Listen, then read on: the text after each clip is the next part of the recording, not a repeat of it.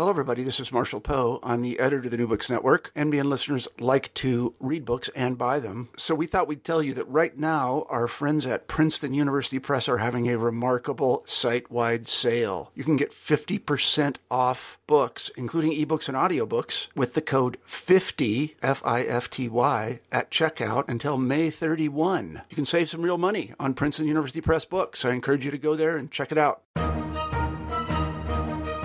Welcome to another installment of New Books in Military History. This is your host, Jay Lockenour from Temple University. Uh, the book we're considering today is The Soviet Israeli War, 1967 to 1973, the USSR's military intervention in the Egyptian Israeli conflict, by Isabella Ginor and Gideon Remez, uh, who are associate fellows at the Harry S. Truman Research Institute for the Advancement of Peace at the Hebrew University of Jerusalem. I chose this book in part because it's likely to arouse some controversy. It's a, it's an important book because it addresses so many uh, related interests surrounding the Arab-Israeli conflict of the late uh, 60s and early 1970s. It should be of interest not only to military historians and Israeli historians, Egyptian historians, but also historians of the Cold War, because part of the story that they uncover uh, is the active involvement of both the Soviet Union and Russia uh, and the United States in telling a certain story about the Egyptian Israeli conflict uh, that isn't entirely truthful and that serves the purposes of actors such as Henry Kissinger uh, and even now today Vladimir Putin to mask the actual Soviet involvement in this conflict uh, that Ginor and Remez uncover the author's extensive, even laborious work in the available source material is really quite impressive.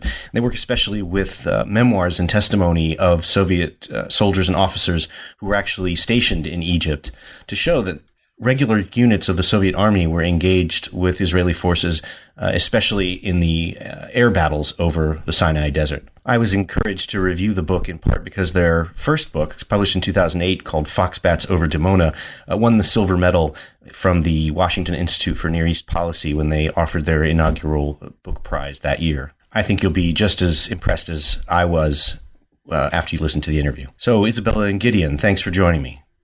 So I like to start the interviews by asking you to provide a kind of short intellectual biography. How did you come to this topic? What are your what are your interests and uh, that that brought you to this particular topic? Well, it well we have to start. We have to start very early. Both of us were journalists, and both of us met uh, covering the disintegration of the Soviet Union. Uh, I was working for Haaretz newspaper. Gideon was the head of the foreign news desk uh, in Israeli National Radio. And uh, it was, uh, you know, according to the old uh, Chinese uh, wish, you know, you let you live in interesting times. Mm-hmm. So it was very interesting time, and we started to to read material that we never expected to even to think about uh, it was uh, fantastic. It was uh, something that uh, nobody paid enough attention uh, before. Our relationship actually started out uh, as a professional one after we met at a Sovietologist conference on January 3rd, 1989, a very dramatic period. Mm-hmm. we began a co-production interviewing people throughout the Soviet Union by telephone, which was then already possible but still quite difficult. And um, we scored uh, some international exclusives, and actually uh, we became a source for quite a many, uh, quite a few other news outlets uh, worldwide, not only here in Israel. And uh, this became a project that went on for I don't know 10, 15 years, um, which uh, also wound up as a personal relationship between us, and that we already have two adult children. but the um, the the special or unique part of it was that because of the mass immigration that was then, then uh, arriving in Israel from the Soviet Union and later from the former Soviet Union, um, there was an enormous readership here for news in Russian and news from uh, the Soviet Union. And uh, there was a, before the internet got off to a real start, there was a massive uh, uh, Russian language press here in Israel, which copied a lot of material out of uh, various news outlets in the former Soviet Union, including some very obscure local ones. And um, Isabella used to come home every weekend with a pile of paper. We also had first the Israeli consulate and then the embassy when the relations were restored, send us piles of paper that they were about to recycle in Moscow. Instead of recycling it, they sent it by the diplomatic pouch to us. Uh, so that we had a, a, a, large reservoir of sources to go over, and we began seeing things that looked unbelievable at the time, as Isabella mentioned, because this was the period when uh, we're talking already, it was later than 89, of course, we're talking about the mid 90s, uh, when the body of sources that has become one of our main uh, so, source uh, materials uh, for this book and the previous one began to appear en masse. And this was memoirs and other publications of the Soviet veterans who actually took part in uh, the intervention in the Middle East, which has become our specialty. Uh, and this began to appear and to be copied also in this Russian language press here. And the stories that we read there really were enormously intriguing because they contradicted everything that you might read in conventional Western and Israeli historiography up to that point. So I think that's one of the interesting things about this book. I mean, the title alone tells us that you're you're revising this history. It's no longer the Six Day War, a kind of lull, and then the Yom Kippur War. It's it's the Soviet-Israeli War, 1967 to 1973. Yes, indeed. If you if we want to really summarize the book, we're saying that in this period, Israel was actually engaged in a direct head-on clash with the global superpower, uh, the Soviet Union, uh, at varying degrees of intensity. But at the peak in 1969, 1970, um, there was an entire Soviet division deployed in Egypt um, an air defense division, that is, anti-aircraft missiles and fighter squadrons, uh, which were directly engaged with the Israelis and, in fact, tipped the balance in the Israeli-Egyptian confrontation at that time, the war of attrition as it was known, in the Egyptians' favor, thus really setting, uh, creating the conditions for the Egyptian uh, uh attack uh, on Yom Kippur of 1973. So this is really the main message. We're talking here about a full-scale war, certainly in Middle Eastern terms, but I think also in global terms, uh, between Israel and the global superpower, which is the first and only time that this has ever happened. So tell us a little bit about why we haven't known this story before. Why, what, who, in whose interest was it to keep this under wraps, and what other stories have been told to kind of take the place of the this truth? Well, let me start from the really surprised uh, when one day I brought the newspapers home and started to read, and all of a sudden I see an interview with a former uh, Soviet uh, naval officer who uh, tells to uh, uh, Ukrainian journalists that he was on the board of the ship and had to raise a group of volunteers, so-called, volunteers, in quotes, uh, sort, uh, sorted, uh, sorted, uh, sorted naval personal group and prepare them for landing in Haifa port. On June 5th, on June, on June 5th, 1967. And I just couldn't believe my eyes.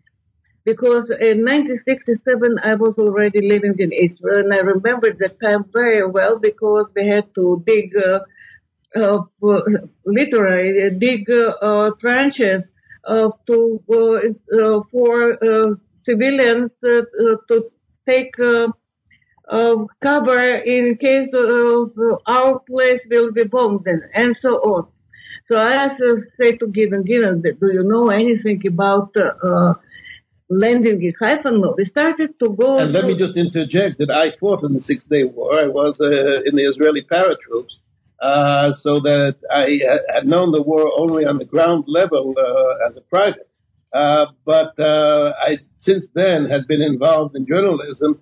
Uh, the 73 war I already covered as a frontline correspondent, and I had never heard heard or read of anything like a Soviet plan or Soviet intention uh, to invade Israel or to otherwise intervene against Israel in the Six Day War. On the contrary, uh, all the previous uh, literature held that the Soviet Union didn't desire the war, that nobody had, that nobody had desired the war, and the Soviet Union did actually ignite the crisis by spreading disinformation about so-called Israeli troop concentrations.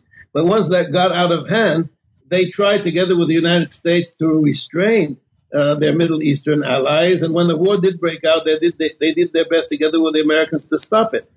Though actually, if you go over the documentation that already existed from that period, that wasn't exactly the case. Uh, but there was never any inkling uh, published that uh, the Soviets prepared quite a massive intervention uh, as after drawing Israel, provoking Israel into a first strike, so that it could be justified as intervening on behalf of the victims of aggression. So, it, if I'm if I understand correctly, that's really the subject of your first book. Is that true? Yes, I would also add that uh, we uh, investigated the person who published this uh, interview, and uh, we uh, made a contact with him, and uh, we started to understand that the secrecy was one of the main main ways for the Soviet Union to keep everything covered. For example, uh, they would decide in Politburo about some steps. Um, not, at the moment, it doesn't matter what kind of steps they would like to take. Let us say, like uh, uh, starting the war in Afghanistan. You can't find any one document about it because it was uh, the decision to start um, military adventure in Afghanistan was uh, accepted in a very narrow circle of Politburo in some uh, summer house uh, in Crimea and never registered. And even Gorbachev couldn't find anything besides a small piece of paper where it was written about uh, plan about A. Uh, so um, when you keep things in such a secrecy, they don't uh, leak out. Now, I, I, have to add, I have to add an answer to your question. Um, you might say there was a perfect storm here because nobody, certainly not the Soviets, uh, but not even the other parties to the conflict, um, had an interest in publicizing uh, the Soviet, the, the measurements, the, the degree of the Soviet intervention. Um, just the Egyptians, for instance, once they did shift from the Soviet to the American camp in the mid 70s after the Yom Kippur War, certainly didn't want to credit the Soviets for having won or made any gains in the Yom Kippur War on their behalf. Um, and but as things were going on, the Israelis once, in order to recruit more U.S. support, tried to make a public statement about that. Hey, there are Soviet anti-aircraft missiles being operated against us in Egypt. There are Soviet planes flying there against us in Egypt. And the Americans slapped them down so hard uh, that the Israelis never tried that again. This was in April 1970. Uh, and from then on, uh, Israeli officialdom only spoke about Egyptian aircraft, Egyptian missiles, and so forth. And the Soviet uh, aspect was played down and sometimes even censored out just to give one example, uh, the uh, only a couple of years ago, uh, they released some of the testimonies before the um, Agranat Commission. That was a commission of inquiry that was set up to establish why Israel was taken by such surprise on Yom Kippur of 1973. And one of the main witnesses, then the deputy chief of, of staff, and the man who's considered the genius of the Israeli Armored Corps, stated very simply, we knew that we were actually fighting the Russians. That's a quote. It's the epigraph of our forward to the book. Uh, but this was, I would say, played down as much as possible by Israeli officialdom. And over time, although the details were more or less known either at the time or shortly afterward, um, the dots were not connected and certainly not in historiography. Uh, so the U.S. didn't want to make too much of it because they were already, uh, first the Johnson administration, then the Nixon administration, were already badly enough embroiled in Vietnam, and they didn't want to point up a, a, another Soviet advance elsewhere in the world. Uh, the Egyptians, as I said, of course, did not. And the Israelis, although they would have liked to point out uh, this, even when they shut down, when there was a famous dogfight of uh, July the 30th, 19, when the Israeli jets shot down four Soviet MiGs in, over Egypt uh, for none on the Israeli side. It was a famous victory. even then, Israel didn't publicize it at the time until the foreign press got wind of it and published it. And then the Israelis very gleefully uh, confirmed it, but uh, they didn't publish it in advance. So that there was, as I say, a perfect storm here for concealing the fact. And uh, it was just the happenstance that these Soviet veterans uh, in the disintegrating USSR had this pressing interest to show up their deeds in Egypt. Uh, we can discuss later why this came about. Uh, that actually gave us the key. And when we started checking it out against the reports that were already existing in the, say, in, in archival records and sometimes in the literature, we found that their reports were, I would say, not perfectly reliable, but on the whole, very reliable.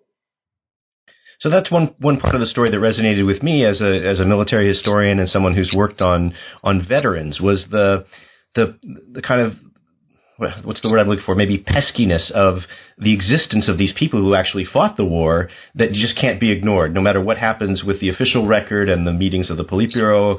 You know, these there are these people out there that want recognition, both in terms of financial benefits as as veterans, but also just the recognition as kind of in the in the legacy of the Spanish Civil War and so forth, the the foreign fighters. Exactly, uh, because you see, because the Soviet Union never confirmed that they had regular soldiers down there in Egypt not only advisors to the Egyptian forces, which did an important job themselves, uh, but entire integral Soviet units, formations were fighting there in Egypt. The Soviets never confirmed that. Um, so the, when the soldiers were repatriated to the Soviet Union, uh, they were quarantined. Uh, they were made to sign pledges of secrecy. Nothing was entered into their documents about their service in Egypt. Uh, and when the Soviet Union began to disintegrate, most of them were approaching or already were in uh, pension age. The difference in benefits between a combat veteran and just a discharged soldier was already significant during the economic crisis uh, that befell the Soviet Union when it began to fall apart. And on top of that, it was also a matter of their dignity, A, towards their families. I mean, the grandchildren asked, Dad, what did you do in the army? Uh, but also um, to uh, stand up for the reputations of their fallen comrades who had never been recognized as heroes. Um, and the Soviets lost at least a few dozen servicemen in the war with Israel, um, probably more. Uh, there's no full count anywhere. We've compiled more or less a list of, that's already approaching 100. Oh, yeah, somewhere between 70 I say over 70, between 70 and 100. Um, there is a promise to uh, in Moscow to put all the names on uh, on the uh, park uh, uh, on one of the hills around the Moscow, and put there all the names of fallen soldiers in the Cold War, including Egypt.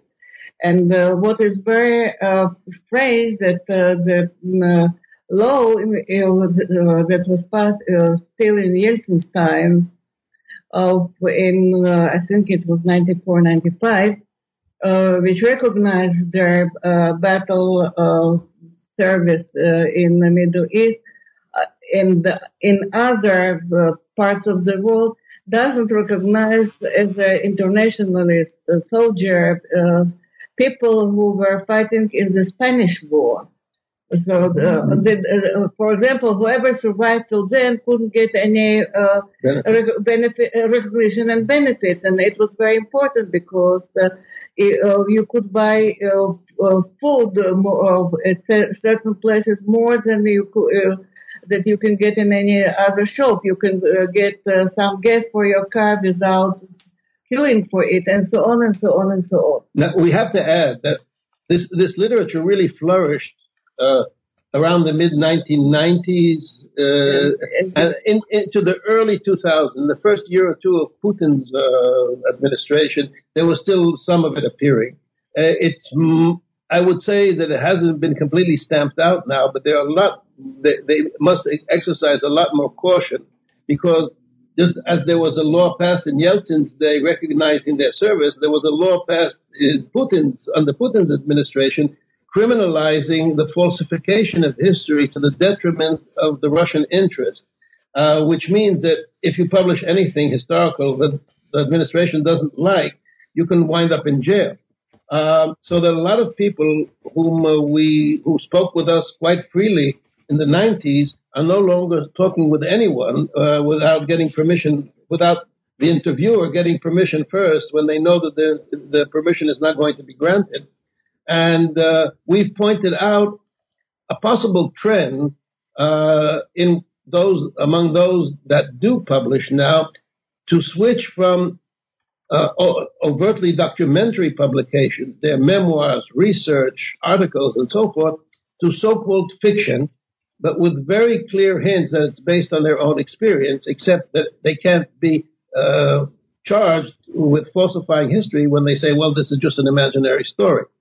Uh, and we bring in the book a few very, very uh, poignant examples of uh, people up to a general uh, who published uh, his story about how his alter ego, engineering officer, was flown to Egypt on the very eve of the Six Day War and actually helped of the Yom, sorry of the Yom Kippur War and actually uh, directed the, the canal crossing by one of the Egyptian armies uh, uh, the next day.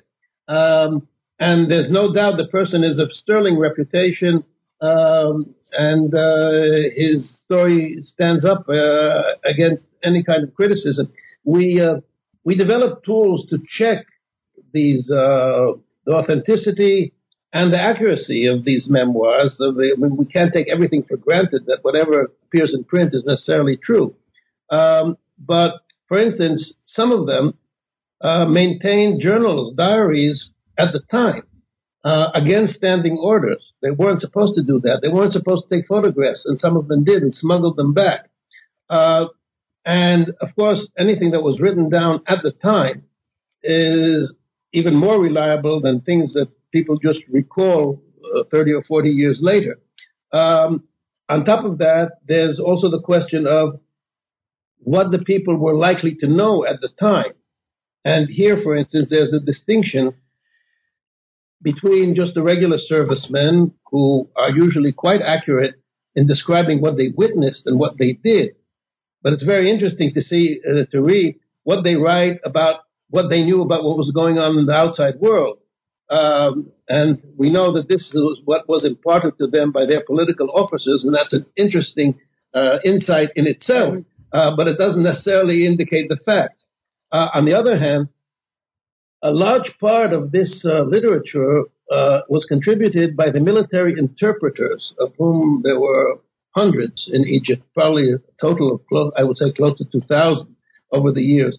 Uh, they were drawn from all over the, the academies in the Soviet Union.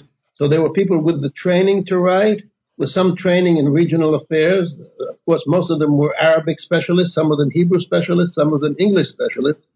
Um, and they were attached to ranking officers. So although they may have been just lieutenants or captains, they went along with the generals to meetings with the Egyptian top brass, uh, to uh, sessions of the Egyptian Military Academy.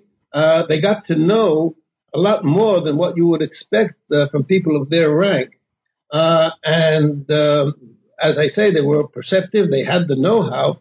So, and many of them went on later to become leading academics or journalists uh, in, on Middle Eastern affairs. Uh, so they know what they're writing about, and a lot of it checks out very accurately uh, against what we know from Western and Israeli sources. So th- this part of the literature is particularly valuable.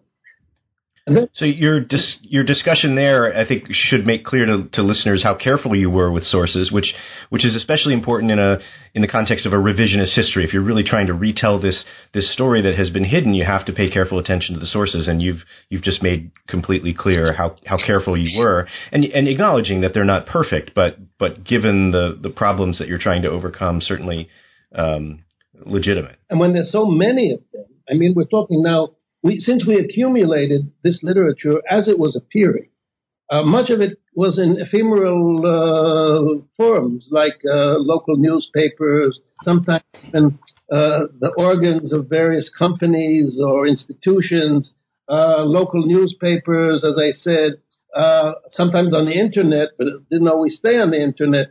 So that um, the fact that we printed them out and filed them as it was coming out probably gives us a unique collection of this literature, certainly outside uh, the former Soviet Union and probably even inside the former Soviet Union too. Well, no, I, I won't agree to that. Yeah. I think that in, inside of the former Soviet Union, inside of Russia, they have a very good uh, uh, collection because they would follow everyone, and especially now uh, when uh, you can stop any publication uh, according to your directives.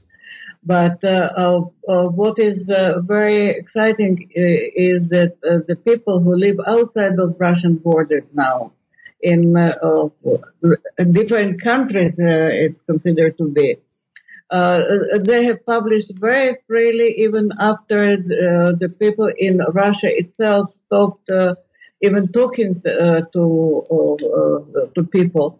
They have given some phone numbers in Moscow to some um, uh, uh, documentary uh, director of, of television uh, to meet. He wanted to make a, a, movie about uh, the Soviet presence in Egypt at the, at the time, and they refused to meet him in Moscow.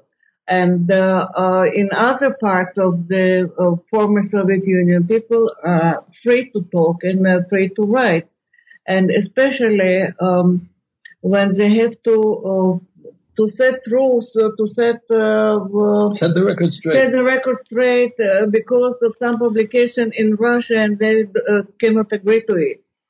And they are more. Uh, sometimes they're also scared. one of them, for example, said to the um, journalist who interviewed him that he is afraid to talk because he doesn't have a place to live in and he is afraid that he uh, won't get any um, any apartment, uh, even small for for him and his family, if if he'll, he will open his mouth. There, to give you an example of what you asked about before, checking out the veracity of these publications. Of course, now when some of these uh, veterans have turned to fiction or so-called fiction, it makes it even more complicated. Uh, one of the latest examples was a former interpreter who is now a professor of English at a university in the Caucasus. He published a novel uh, about an uh, entitled "A Bullet Needs No Interpreter," about the adventures of an interpreter in the Soviet military, and he was and he was attached to a squadron of Soviet reconnaissance aircraft that were based in Egypt and used to overfly the Sixth Fleet. And he writes there that, you know, uh, under the coming from the mouth of his alter ego in this book, um, we used to fly so low over the USS Independence that we could make out the rivets on the deck. And once uh, one of the planes flew too low and crashed into the sea. Now, um, there's a veterans literature of the U.S. Navy too, of course. Uh, and we looked on the website and other publications of the veterans of the USS Independence. And of course, USS Independence was in the Mediterranean at the time, and it was overflown by these Tu-16 Soviet aircraft. But there's no record that they ever crashed into the sea. Uh, on the other hand, there was such a record that happened with a U.S. aircraft carrier, carrier same year in the Norwegian Sea. So this particular author, mm. being a professor, he's on the, the website uh, of his university. There was an email address there, so we wrote to him. This is one of the few cases that we did this in recent years because on the whole, we're very wary not to get people into trouble, especially in Russia itself. And he responded to our first email. He stopped afterwards and said, "Yes, you're right. Uh, this I, am referring to an incident that happened to an airplane of the same squadron, same model, same year in the Norwegian Sea. I just add, added it here to add to add color. So that, of course, is a pitfall that you have to guard against when, especially when dealing with the fictionalized genre uh, of these memoirs. But on the other hand, it does give you some insights that you have to follow up on because at the time that this Russian aircraft did crash into the Norwegian Sea, there was some worry that it was carrying nuclear weapons. And uh, if it was from the same squadron as the one in Egypt, that of course raises that question, and we had to investigate that, and so on and so forth.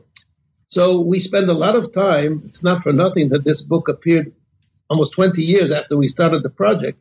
Uh, a lot of time checking out every detail uh, from every possible point of view, going for U.S. documents, Israeli documents, British documents, um, German documents, German documents, and in one particular in one particular instance, also even Egyptian documents, which are usually completely inaccessible.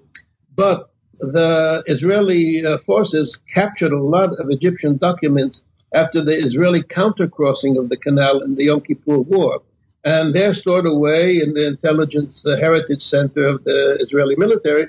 And we went there and just leafed through them, and there was a lot there concerning the joint activity with the Soviet advisors. Uh, so that was an important source for Egyptian documentation of the Soviet role, which no one practically uh, had used before.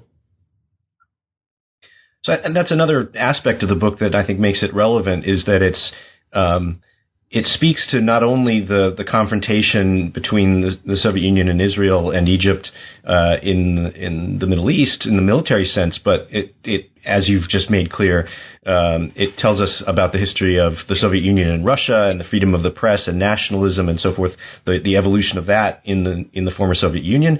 It talks about obviously the history of Israel, the history of Egypt, and then the history of the Cold War. So I think maybe we can we can turn now to we we addressed it a little bit when we talked about motives for suppressing the actual Soviet engagement, but there's another I think important intervention you make here, and that's about the the the the mythology about the expulsion of the Soviet forces by Sadat prior to the Yom Kippur War.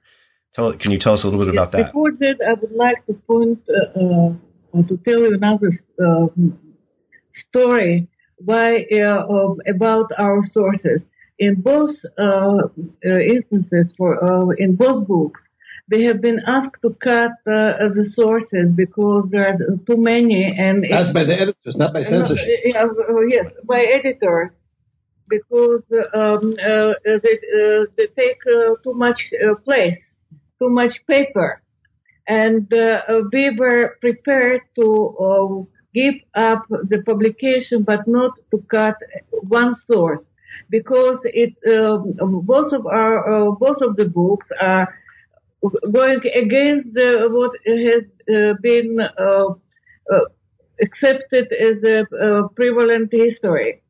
And uh, uh, if people want to check it, they have to have uh, all our sources before them, and not um, let us say combine in one paragraph or all, uh, full page or something like that. They have to, they they can to distinguish between source and source and check if they uh, like it.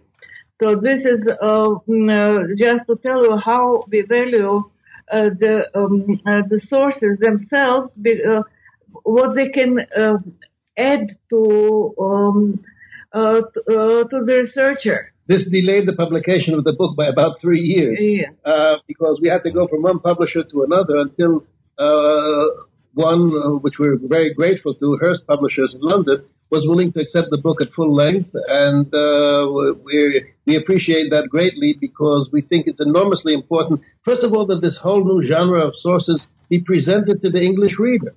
Uh, it has hasn't been done before. And uh, this may also open some new avenues of research for other conflicts as well.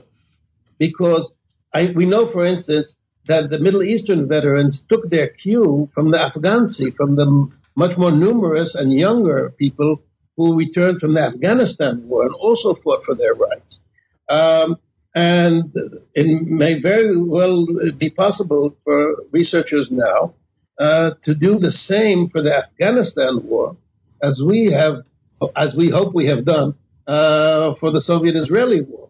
Uh, so that that was very important to us. Now, to get back to your question um, about the, the, the Cold War, the Cold War aspect and the the, the myth of the so the Sadat's expulsion of the Soviet advisors from Egypt. That's one of a series of prevailing concepts uh, in Western and Israeli historiography that we have had to challenge uh, by checking these new sources and also revisiting the existing ones. Uh, because in many cases, and we point to two real the real villains of the story uh, in terms of falsifying the historical record are two. One is Muhammad Hassanein Haikal, the Egyptian the propagandist, who established the story of how the massive Soviet intervention in 1969-70 began, and Henry Kissinger on the American side, who more or less established the myth of how it ended by Sadat supposedly expelling the Soviets in 1972. Um, Thanks to his intervention, of course. Uh, because both of them were very quick to publish their versions. In Haikal's case, it was a series of books. In Kissinger's case, it was his voluminous memoirs. Uh, they published them early, and they weren't the first in history, of course, to really establish their version of history by coming out with it first. Uh, but they certainly did a very good job of it because if you follow the trail of footnotes from one book to another in the vast historiographic literature, you find that in a very, very high percent, I'd say almost 100% of the cases, it all harks back somehow to Haikal or Kissinger for those two uh, events that I just mentioned. Now, to take the, the, the, this matter of Sadat expelling the Soviets, supposedly expelling the Soviets, the whole uh, concept so far was that because of the global process of the time and following the Soviets' bad experience in the Cuban Missile Crisis, you know, they were propelled towards a responsible and cautious foreign policy, and they went along uh, with Kissinger's, you know, trademark policy of the time, and therefore they were uh, unwilling to support Egypt's offensive plans against Israel. They weren't willing to support to provide the necessary offensive weapons, particularly medium-range missiles and long-range attack bombers.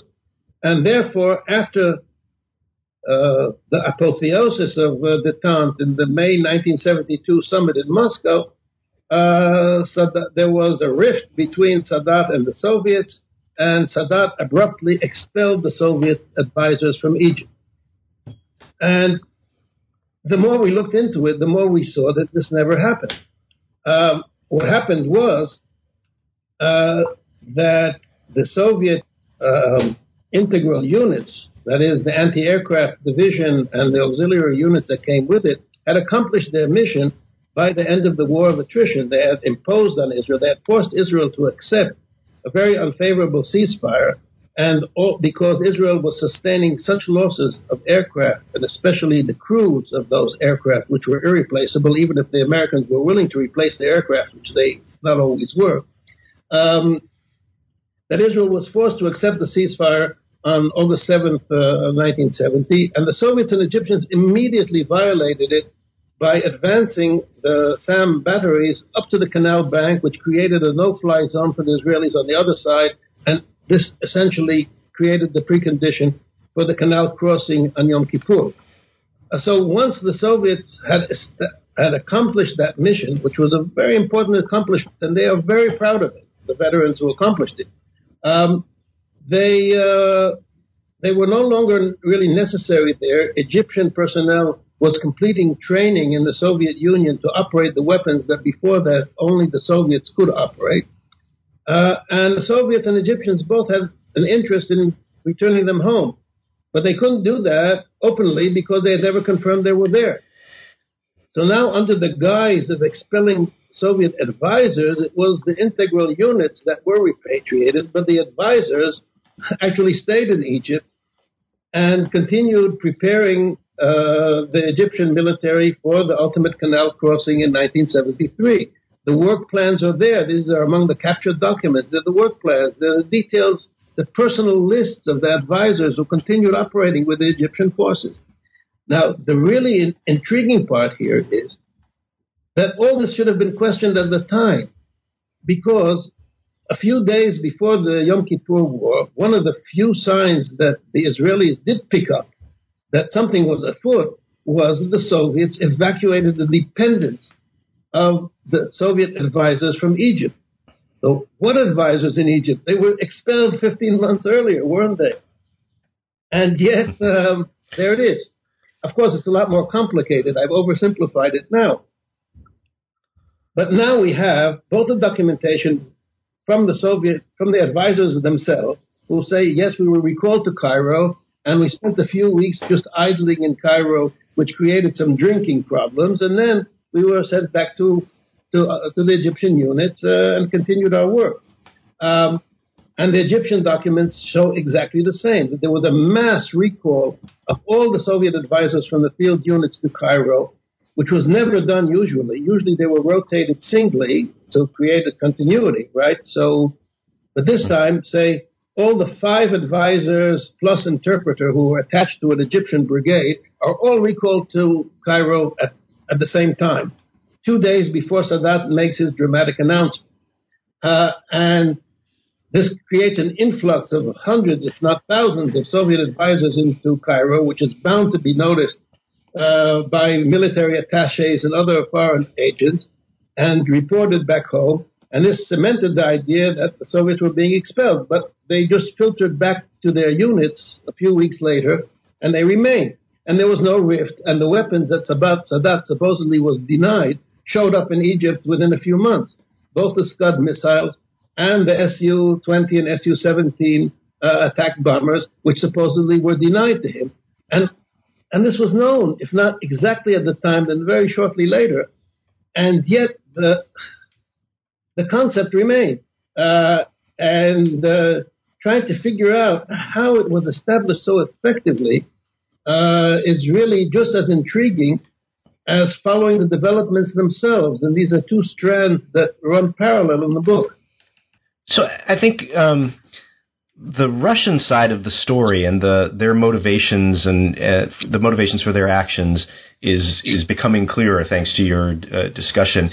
How and I'm, if you can't answer this, I, I, don't recall this directly coming out of the book, but how has the evolution of Israeli political culture um, influenced the telling of this story, and how might that change knowing what we now know thanks to your book?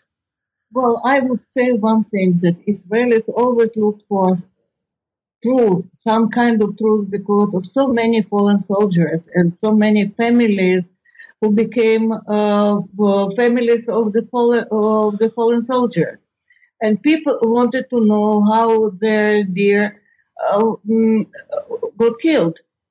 There are still some cases of uh, missing in action and uh, p- people are looking, still looking for uh, for possibility to find uh, uh, how, when, where, and so on. Why and why and why. So uh, what I can say about uh, my um, knowledge of Israeli sources is that there was um, a trend to write truthfully whatever was known at, at the time and sometimes it, there was a need to uh, make it fit the international, let us let uh, let me say it, uh, ex- exposure of the same uh, uh of the same occurrences. Although you know, although the Israeli military managed to reverse the course of the Yom Kippur War about a week in, uh, by first, uh, you know, just uh, halting the Egyptian advance and then making a counter crossing of the canal. There was a lot of heroism in there, some of it by people I knew, and I lost a lot of friends in that war. But it, the initial uh, surprise uh, of the Yom Kippur War is a lasting national trauma in Israel.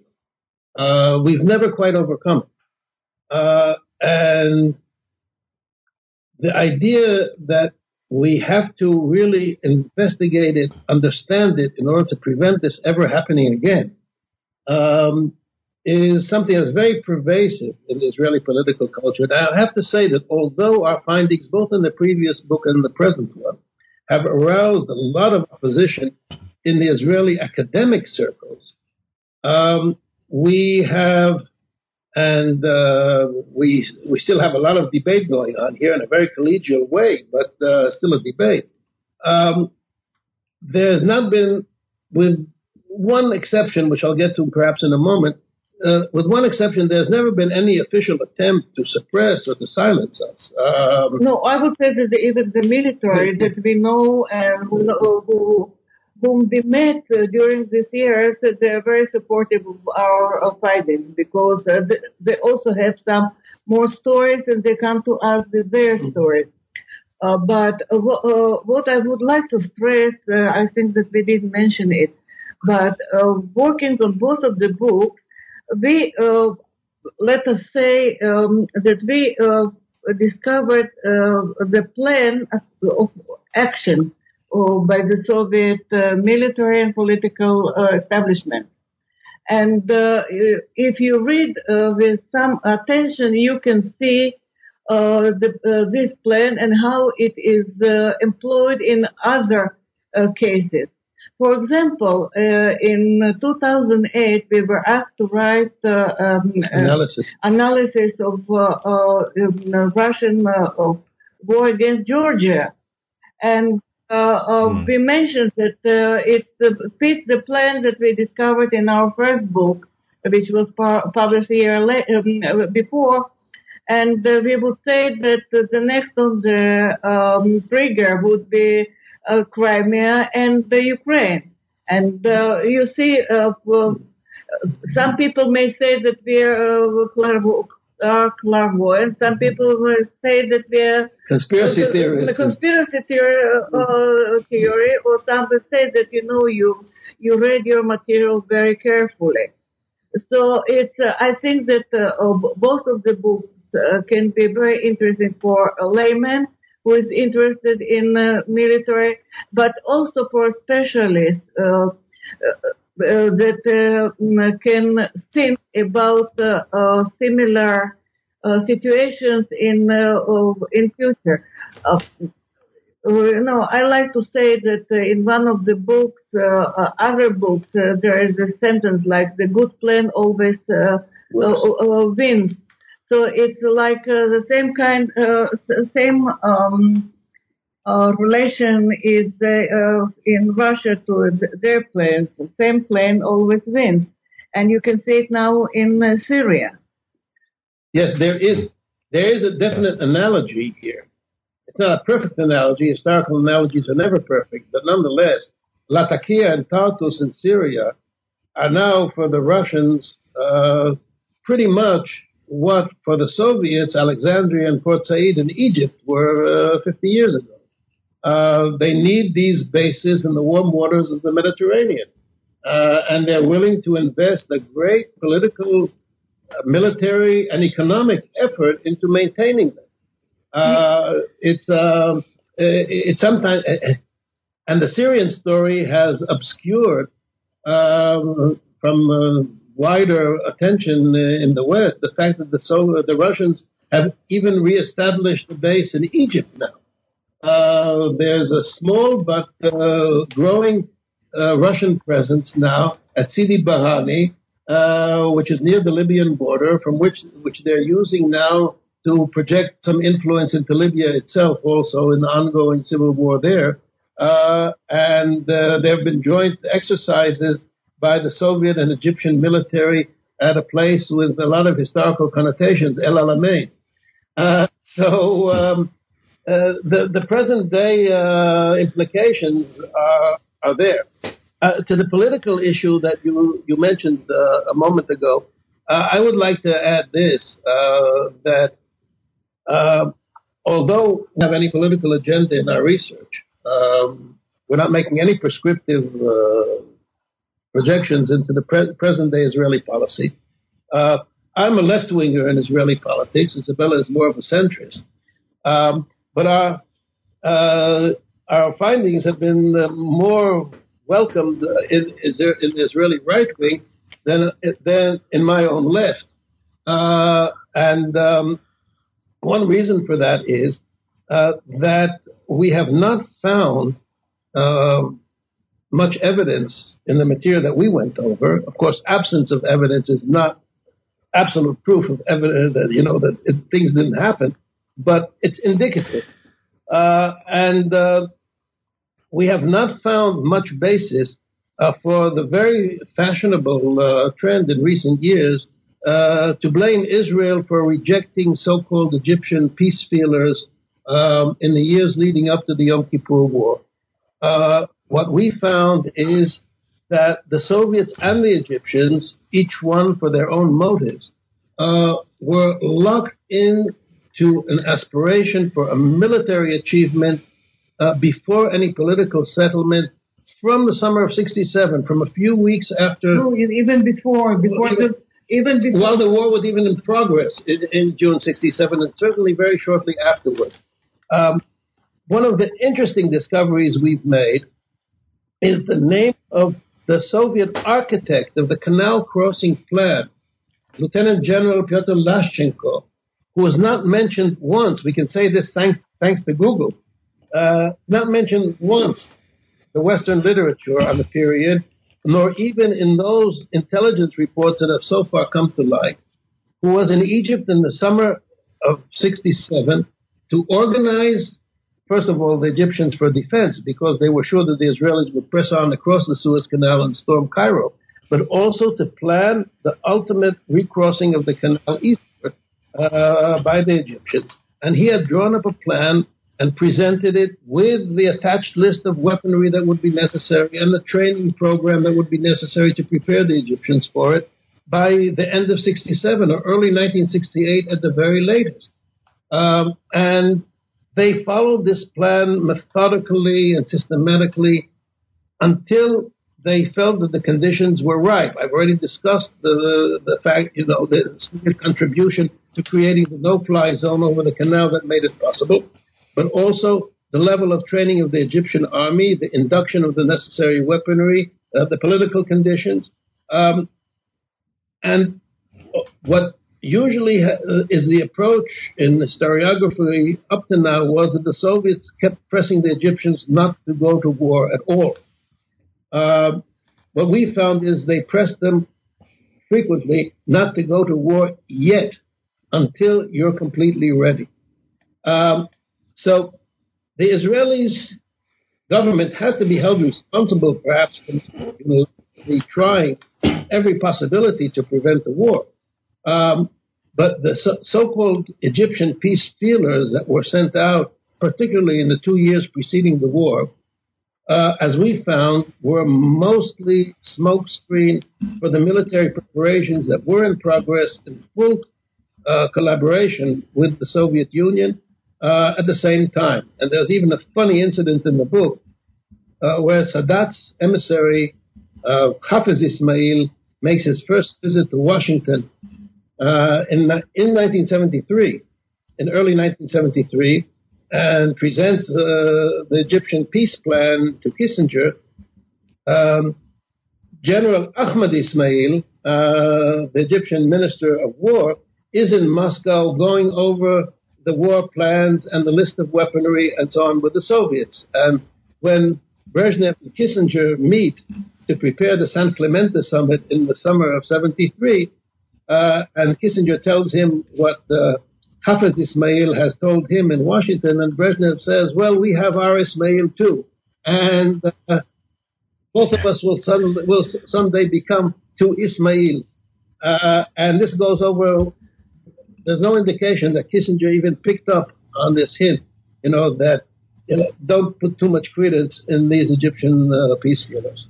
Well, fascinating. I think this is a, a, great place to start. I mean, we don't want to give everything away. We want people to, to read the book. So uh, I want to thank you both for your time. And I, I'm gonna, I do this with my interviewees. I should have warned you, I suppose, to allow you to prepare. So if you want to punt on this one, you, you can. But I always ask, what re- book have you read recently that, that our listeners could also be interested in besides yours? Oh, it's a very difficult question. Absolutely difficult question because we have been immersed in uh, uh, Russian history, veterans literature. And uh, of, uh, of, here, I would like first of all to say that uh, uh, this literature is very very interesting, and if anyone uh, uh, want to uh, make an acquaintance with it, it will have to be translated. But you could still the heroism, day-to-day heroism of these people who were uh, sent to unknown places, sometimes didn't know where they uh, were sent. But how they treat each other, how they uh, except uh, Egyptians and in inter uh,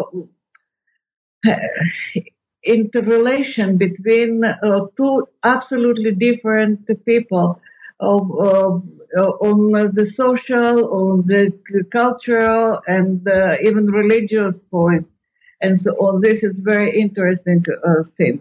And uh, another was I don't remember when I read fiction lately because the, the head is uh, occupied with. Uh, Isabella has a, yeah. a nice Russian joke um, about a writer from uh, Chukotka, you know, the uh, the uh, province of uh, Russia that's opposite the Bering Strait from Alaska, uh, who fancies right. himself as a novelist, and he he sends his uh, manuscript to publisher after publisher in Moscow and gets rejected, and finally one of them asks him in.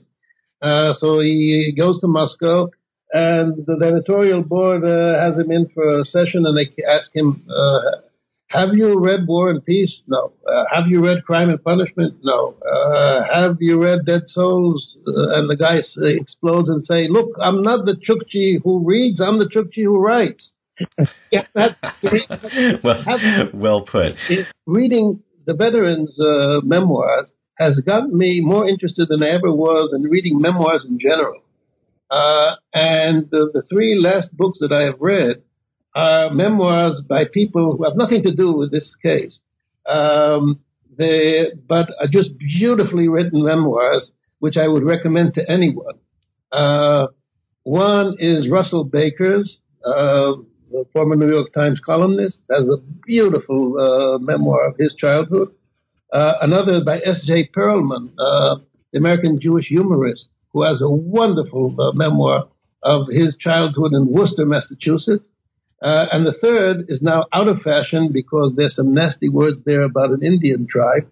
Uh, but still, it's a very good book. Betty MacDonald's The Egg and I. I um, suddenly have a complete new insight on the value of memoirs.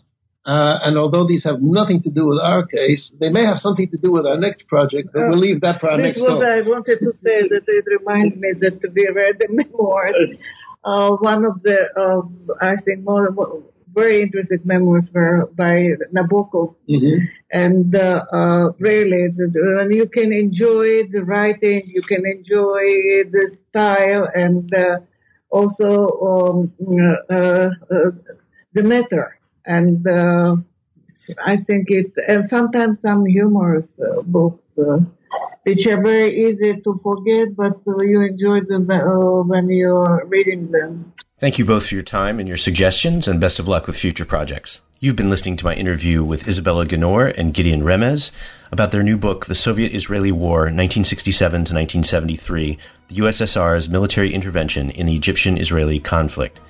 It should be appearing in the next week or so in the United States uh, with Oxford University Press. I believe it's already out in Great Britain if you're in Europe, you should be able to get your copy. This is Jay Lockenour from Temple University. Thanks for listening to New Books in Military History. Hope you'll come back.